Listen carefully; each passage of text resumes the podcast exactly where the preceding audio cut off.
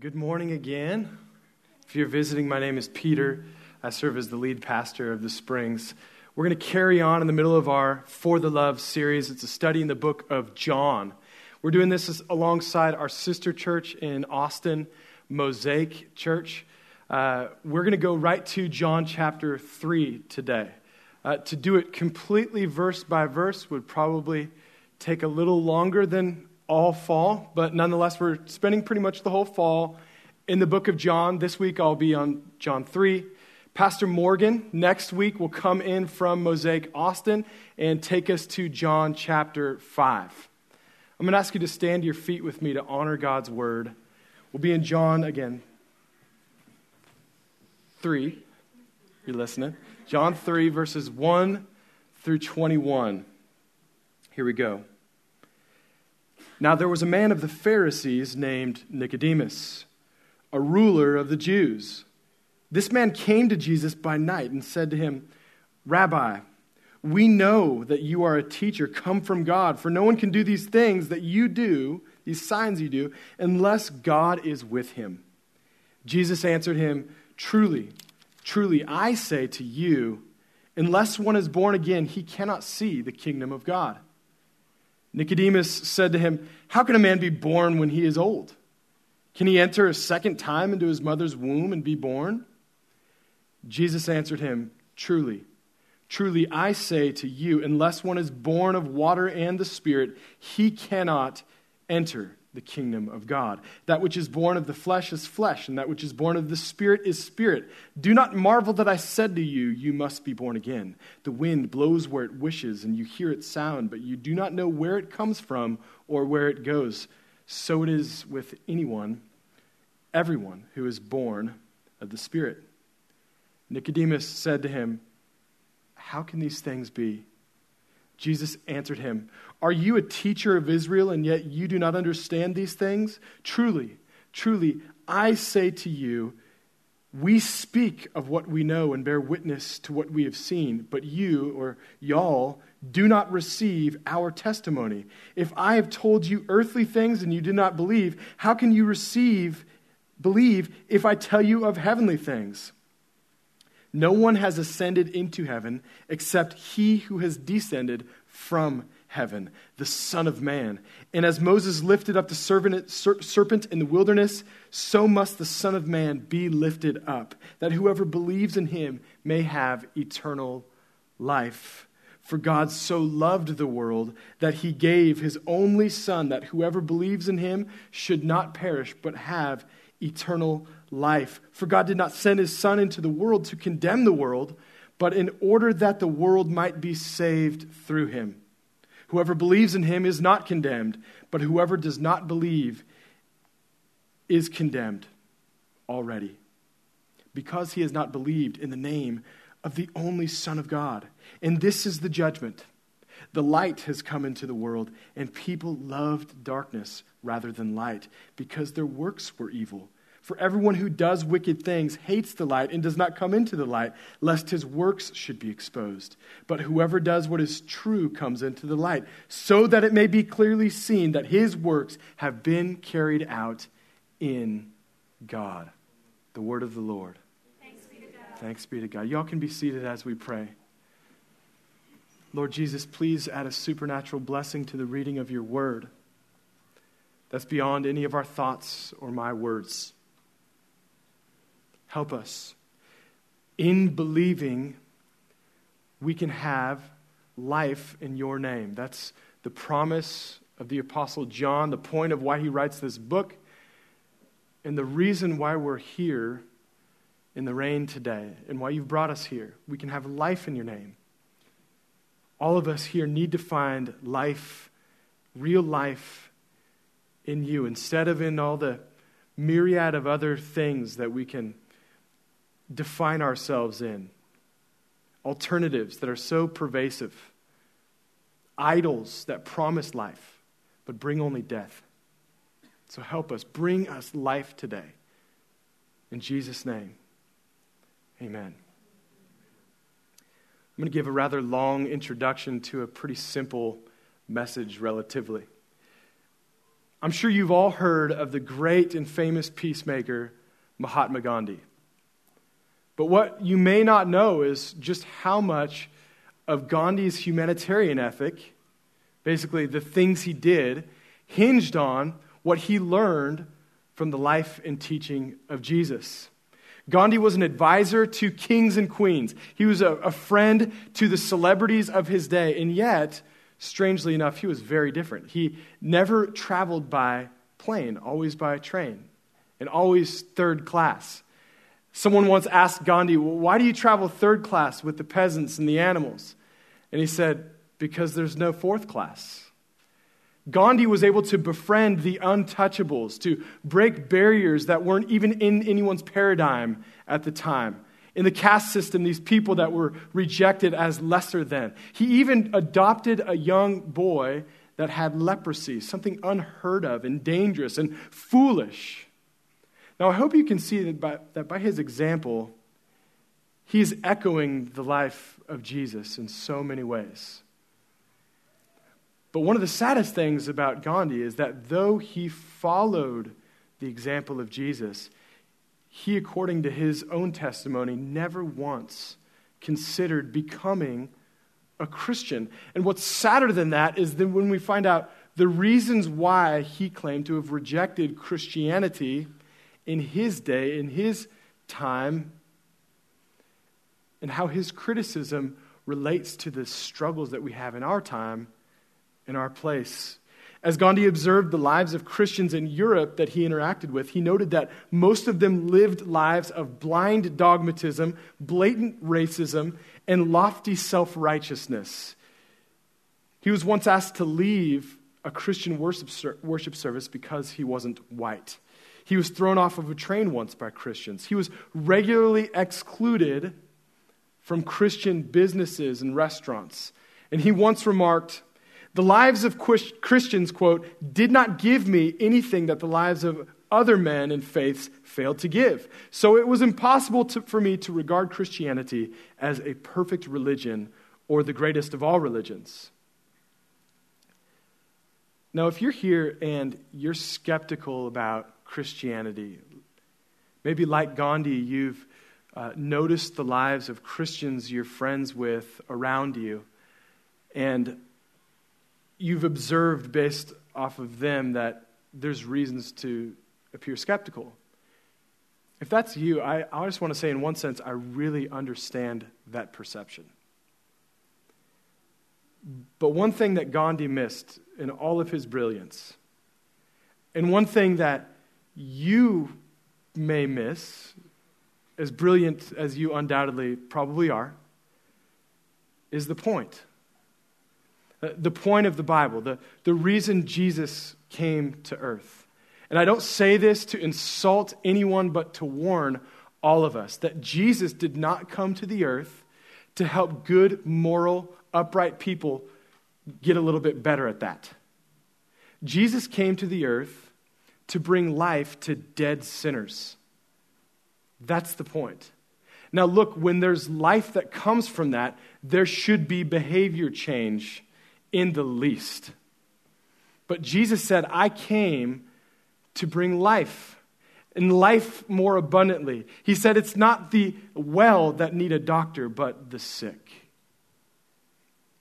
Growing up, I considered myself a pretty good kid, and I was pretty moral compared to the other people that I like to surround myself with, maybe by contrast to make myself feel better. But it wasn't until 14 years old, my born again experience that we're going to talk about today, until then, that I actually saw that my morality was meaningless apart from God's help. My born again experience happened as a result of a campus ministry invading my life by the power of God and me becoming a new person by new birth. And it was then that I was able to understand the basic message of Christian salvation. So, church, I want us today to not miss the point about salvation. We're going to examine Christian salvation, asking three questions as we unpack our passage What is it? What does it do to us? And how do we get it? before we proceed any further, I have to confess something. Now, this week, as I was plowing through with my sermon preparations to, you know, prepare what I was going to say, the Holy Spirit stopped me and said, Peter, you need to slow down. Before you prepare what you're going to say to them, you need to stop and listen to what I am speaking to you. Because you're not hearing very well and you're not trusting me in this. Peter, you are trying to influence my people in my church, some of which that know me, some of which that will come to know me. You're trying to influence them to do things that I've called them to do, to sign up for events that I've called them to sign up for. And you need to trust me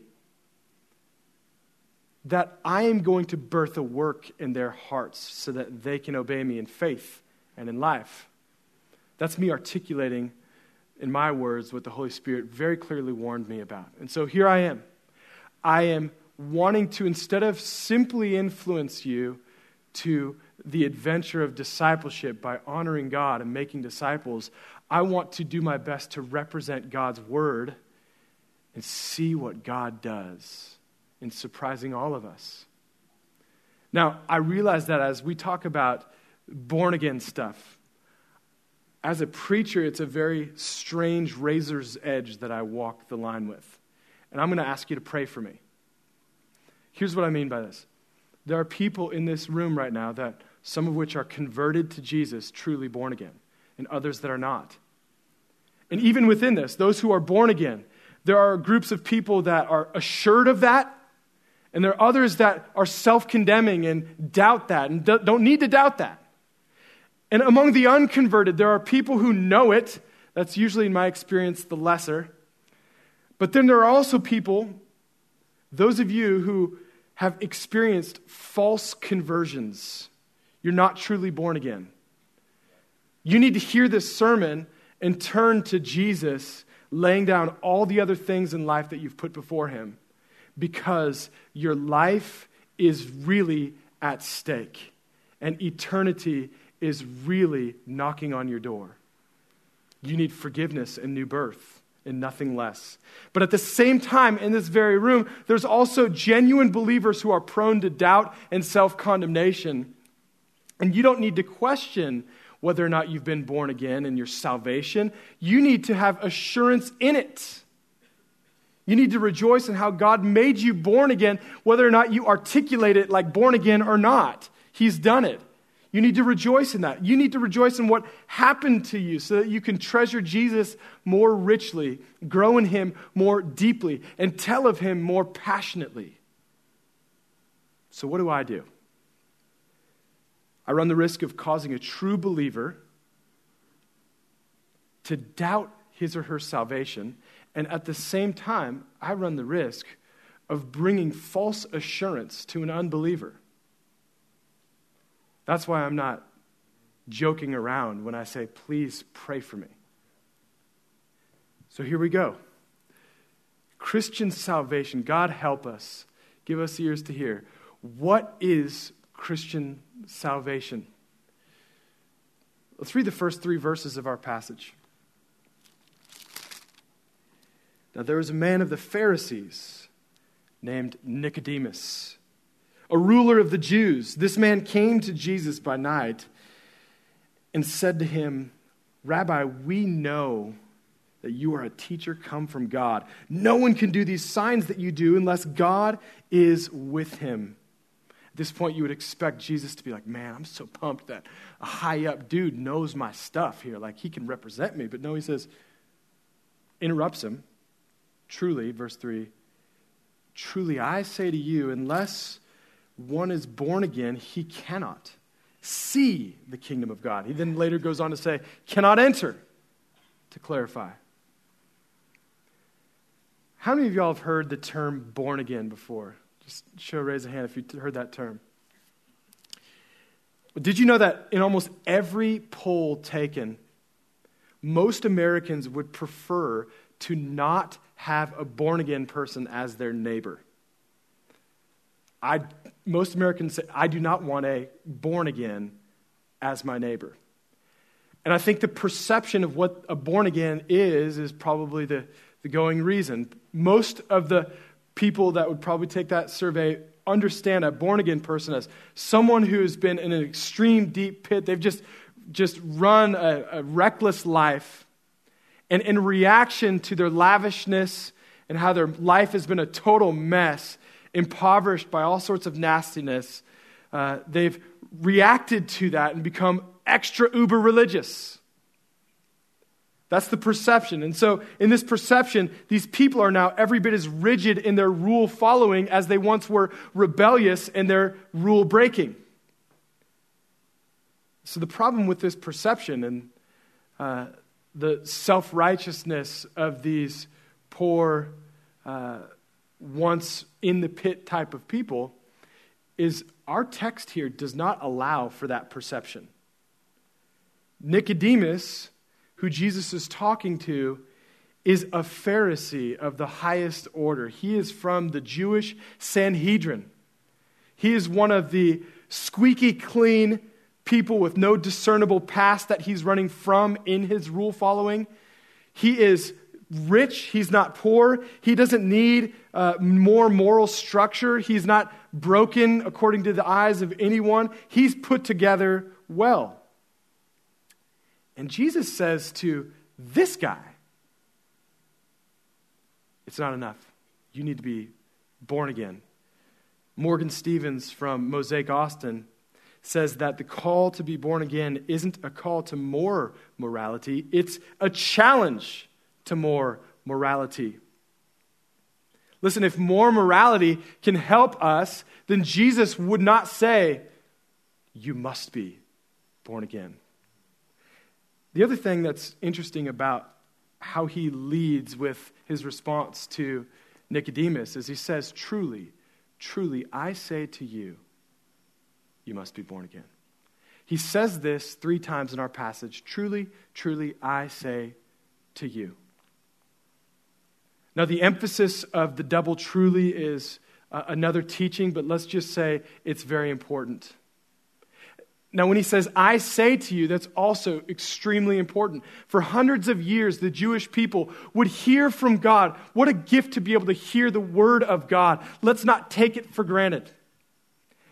And the people that were assigned to bring the message of God, the prophets who would perform miracles, would come and say, Thus says the Lord. And so now Jesus is not saying that. He's not saying, Look, I'm a prophet, and thus says the Lord. He's saying, I am God. And truly, I say to you, unless this squeaky clean, moralistic man becomes born again, you cannot have any hope of life with me. Think about this. Whether you consider yourself the best of the, the moralistic, liberal, or conservative, every person in our culture as well, our default mode is that we tend to try to find salvation, uh, oneness. We, we try to find our best life. We try to find the essence of why we're here and accomplish good things, right? Salvation, we try to find it by some sort of works that we do. Maybe it's more humanitarianism, more patriotism, more environmentalism, more traditionalism.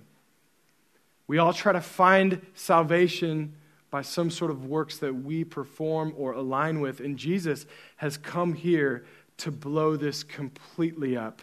He's saying to Nicodemus, you may consider yourself a good and moral person. Maybe you, like Nacho Libre, can say, I am, I am a real religious man. But there's no hope for you. You can't do enough. Anyone come here to be encouraged today? You can't do enough. That's what Jesus is saying. This man is on the top of all religion. And if Nicodemus can't save himself, then no Jew, Muslim, Buddhist, Hindu, or vegan, even, can save themselves through the strictest of all adherence to salvation as we know it. You need to know that every worldview or system of thought has its own, what I'm calling, salvation mechanism. We save ourselves through this thing, salvation mechanism. Islam says that salvation is working to obey the five pillars of Islam and just try your best.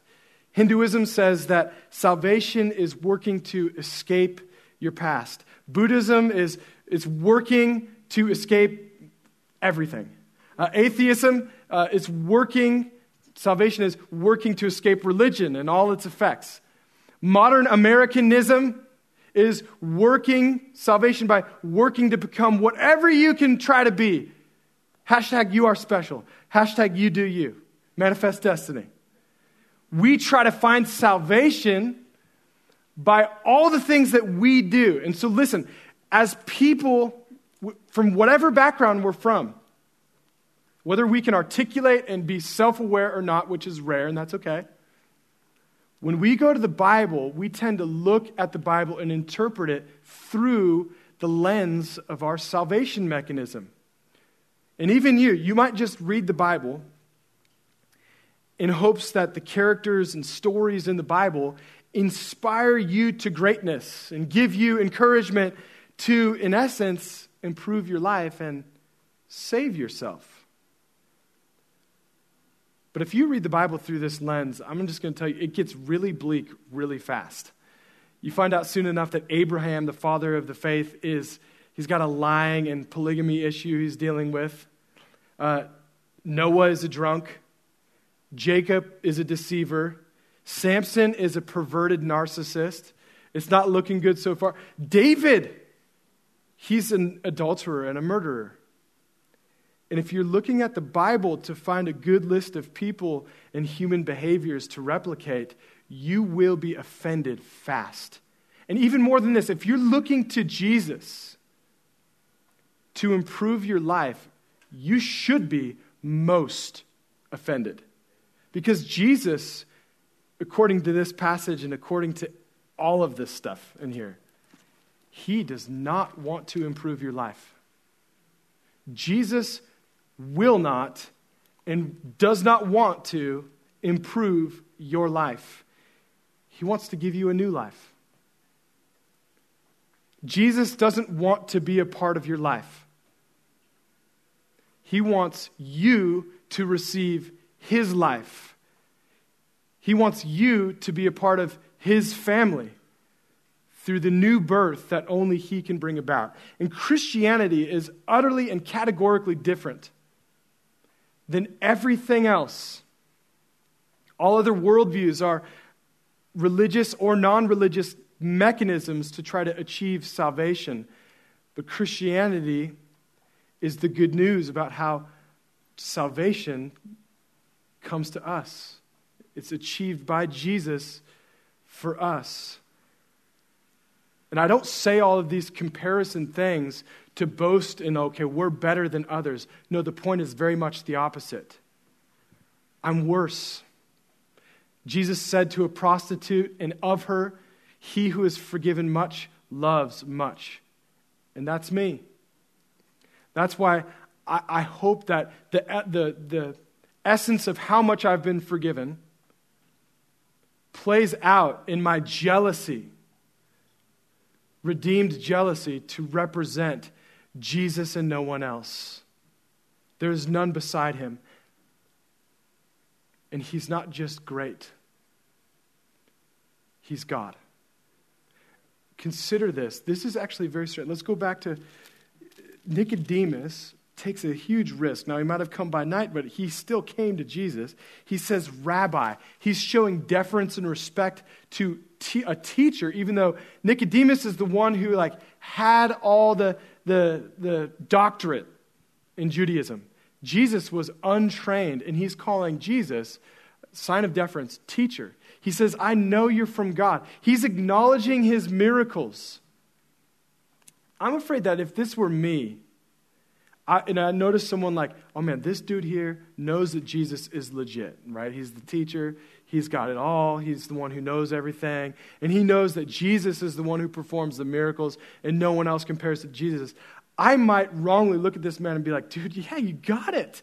Let me give you a sticker We can be friends now and like, let's go evangelize together. And that would be great. But Jesus says, in all of your acknowledging about who I am, you don't just need to know that I perform miracles, you need something deeply inside you. John Piper is a pastor in Minnesota. Uh, he says this about this passage about Jesus' abrupt response to Nicodemus. He says, What happens in the new birth is not merely affirming the supernatural in Jesus, but experiencing the supernatural in yourself. So, do you hunger for the supernatural out there? To see signs and wonders and people healed miraculously, people raised from the dead? I really hope you do. Not desiring miracles, I don't see how that's godly at all. But if we desire miracles, the greatest miracle is that God alone can regenerate a dead heart and give new birth. It's not enough to see what God is doing out there. Do you know that even the demons understand that Jesus is a miracle worker? And he is the Son of God? That's not enough. We need to be born of him. And when we're born of him, then we can look at miracles and seek for miracles and, and take risk to prophesy and lay our hands on dead people to align ourselves with God and to seek out his glory being exalted in how he conceives and brings about new birth. We need to be careful in this. What is Christian salvation? It's new birth. Number two, what does it do to us? Thank you for asking. New birth does two things. It's a two in one deal here. New birth brings new life. Everyone say new life. And it brings new family. Everyone say new family. First, new life. Why do I need new life? It's a simple answer. It's because I'm dead. And let's be careful to understand this. John 3:16, we don't know if it's Jesus' words that he's continuing on or John's words, but either way it's super important. John 3:16 might be the most famous verse in the Bible, but without the two following verses that come after it, the context for why we're perishing in the condemnation that we already face by God's judgment because of our sin makes it to which we don't understand that we won't treasure rightly what He alone gave. We're dead. That's why we need new birth, new life. Verse 16 For God so loved the world that He gave His only Son, that whoever believes in Him should not perish, but have eternal life. For God did not send His Son into the world to condemn the world, but in order that the world might be saved through Him. Whoever believes in Him is not condemned, but whoever does not believe is condemned already for he does not believe in the name of the only Son of God. The reason that we need new life is because we're dead. Ephesians 2 says we're dead in our sin and transgression. In other words, we're condemned already. Apparently, Jesus has a clear category in his mind for the living dead because he knew that Nicodemus wasn't actually dead physically. Nicodemus could have said, Look, I'm not dead. I don't need to be born. Jesus is clearly talking about a category of death that plays out first in the spiritual and in the level of the soul and eventually leads to death in the body. And Jesus is saying, You need new life at the deepest level. You don't need to turn over a new leaf. You need a new DNA, a new life, new birth. Let me illustrate it in this way. I, like all of us, was born very unique. Um, there is a, there's an inverse relationship to my energy level and my, uh, my melanin level. Okay, I'm very, very unique. God made me different. Uh, I put it like this I might be pale skinned in complexion, but I'm also extra in personality disposition. I'm different. Now, what would it take, Thad, can you stand up?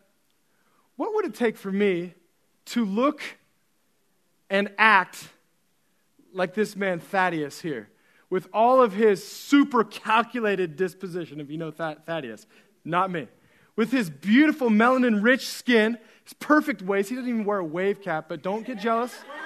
Don't, get, don't hate on him. What would it take for me to look and act like this man? I would need new DNA. I would need a new father to put new life in me. Thank you, Thaddeus. and I told him it wouldn't be uncomfortable. I would need a new birth. I would need a miracle. It would take new life from God, and that's the point. When we receive new birth, it's life from the dead. Jeremiah 13. Can the Ethiopian change his skin or the leopard change his spots? Then you also can do good, who are accustomed to doing evil. Jesus is saying to Nicodemus and to us no matter how good you consider yourself, you have a spiritual genetic code that's morally corrupt and spiritually dead, and you need new life. New birth alone brings new life and also it brings new family. When we're born again, or when we're born, we're born into a family, right? This is what Paul says in Ephesians 2:19. He says, "We are members of God's household." The word for household used is it was a sacred Greek word that was only supposed to be used in the context of blood relation. And so when Paul used that word, it was controversial.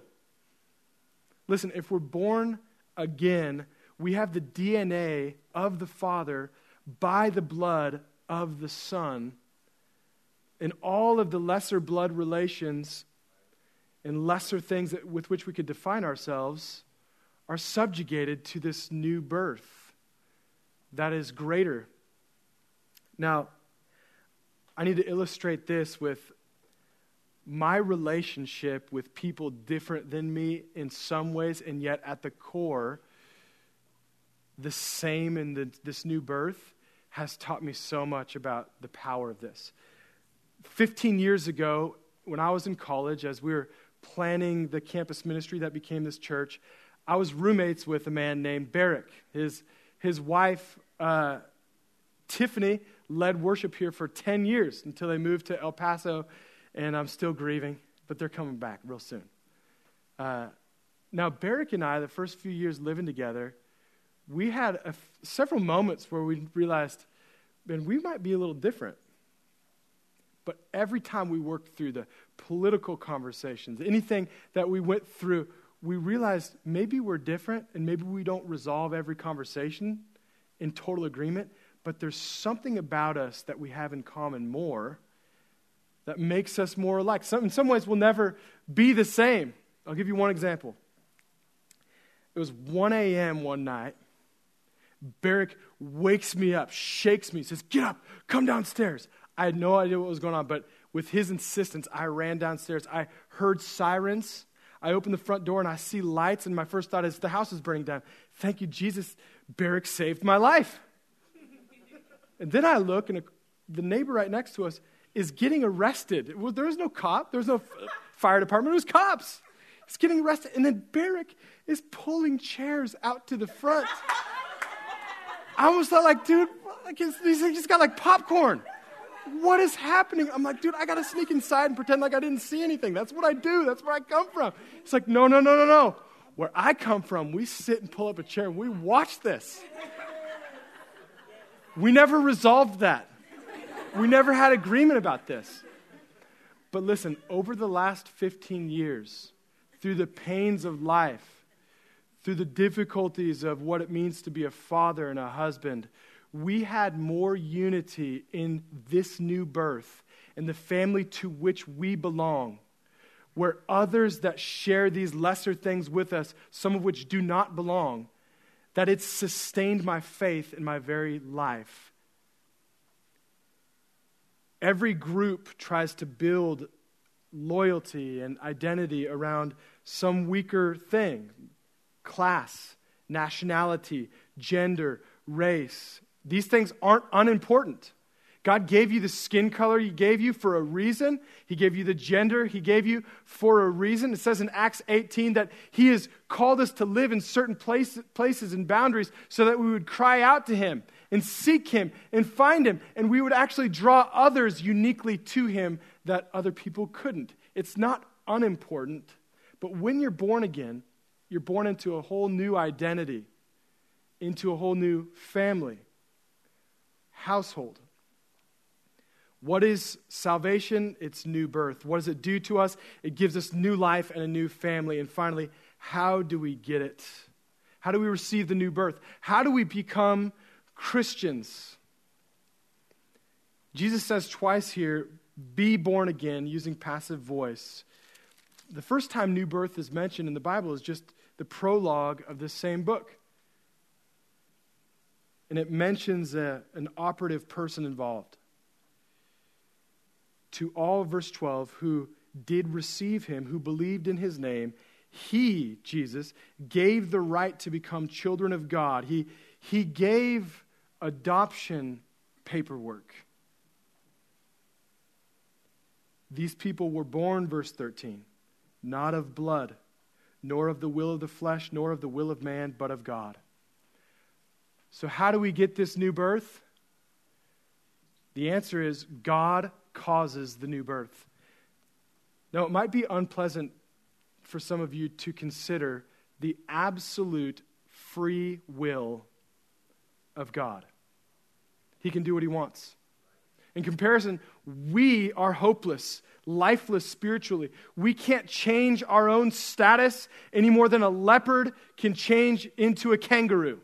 We are totally dependent on God. And that word dependent is like, again, an American cuss word. I don't like that word, it makes me feel uncomfortable. God causes new birth. 1 Peter 1 3. Blessed be the God and Father of our Lord Jesus Christ, who according to his great mercy, not according to your morality, your goodness, your good choices, according to his great mercy, he has caused us to be born again. Dependence on God is what new birth is all about.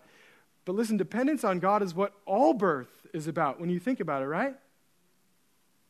No one in here can say, you know, I, I, my first birth, it was hard, but I persevered. You know, I got kind of stuck around the, the, this one part, but I just, I saw the light and I just kept moving.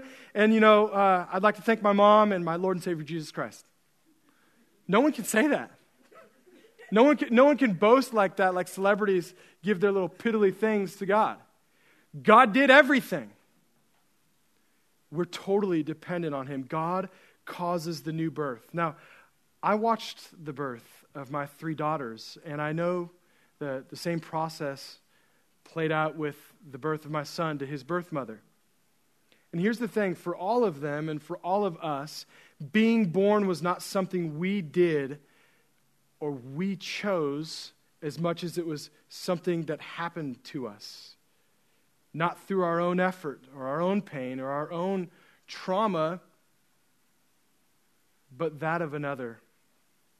And Nicodemus probably understood this reality way more when, when Jesus references birth.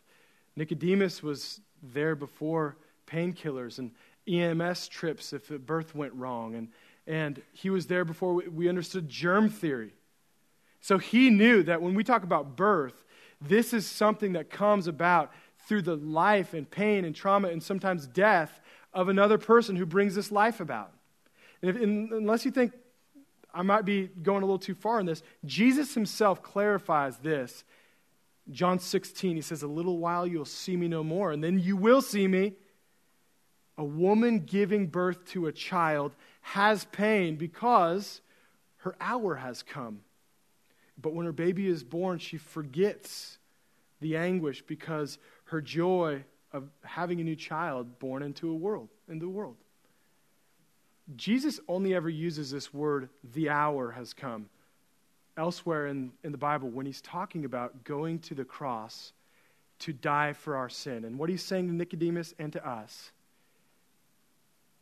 is that the hour that I am giving birth, I am mothering, I'm conceiving, I'm fathering, I'm bringing about life Colossians 1 I am becoming the first fruits of a new creation, the preeminator, the beginner of new life and new birth. Until that hour, there's anguish. He is becoming our life. Now, I want to close with this question. It's an important question. How do we know that we have that? Knowing that the, problem with deception is one does not know when one is deceived. That's why it's deception. How do we know? Well, John, who wrote this book, had a lot of fruit in the church. And he wrote a letter towards the end of his life to answer the question, to give a diagnostic like, how do we really know if we're true believers and we've been born of God? Knowing that we are prone to self deception. He says this in 1 John 1 or 1 John 3 Little children, let no one deceive you. Whoever practices righteousness is righteous as Jesus is righteous. Whoever makes a practice of sinning is of the devil, for the devil has been sinning from the beginning. The reason the Son of God appeared was to destroy the works of the devil. No one born of God makes a practice of sinning. Why? Because he tries harder? No, because God's seed abides in him. He cannot keep on sinning because he's been born of God. Church, don't miss that because. Know that this is a diagnostic,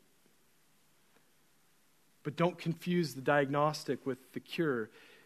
If you see right now, based on the seeing the fruit of your life and maybe the internal witness of the Holy Spirit showing you you don't have this yet, I beg you, don't go try to create new fruit from the same root. Apple trees cannot produce pecans. You mustn't try to change your behavior. You must be born again. Would you pray with me?